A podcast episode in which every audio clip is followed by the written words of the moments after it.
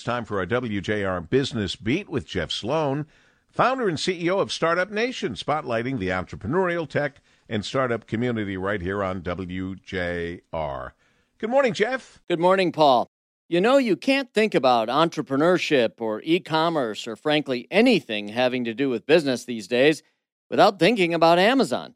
We've covered them before on the beat, and we've got an update on this most amazing company. How about this? It is projected that in 2021, Amazon will account for 41% of all U.S. retail e commerce sales. This means that Amazon will earn more than $2 of every $5 spent shopping online in the U.S. this year. It's estimated that Amazon's e commerce sales will hit $386 billion by the end of this year.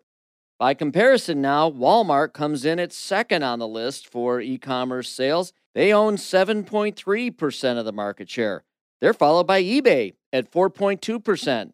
Again, let me remind you Amazon's market share, 41.4%.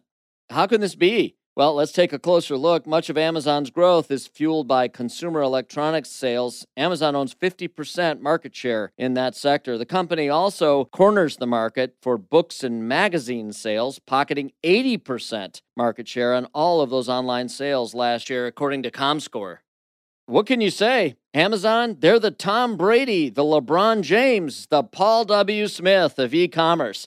They are operating at a very different level than any other player in the space, and they're simply dominant.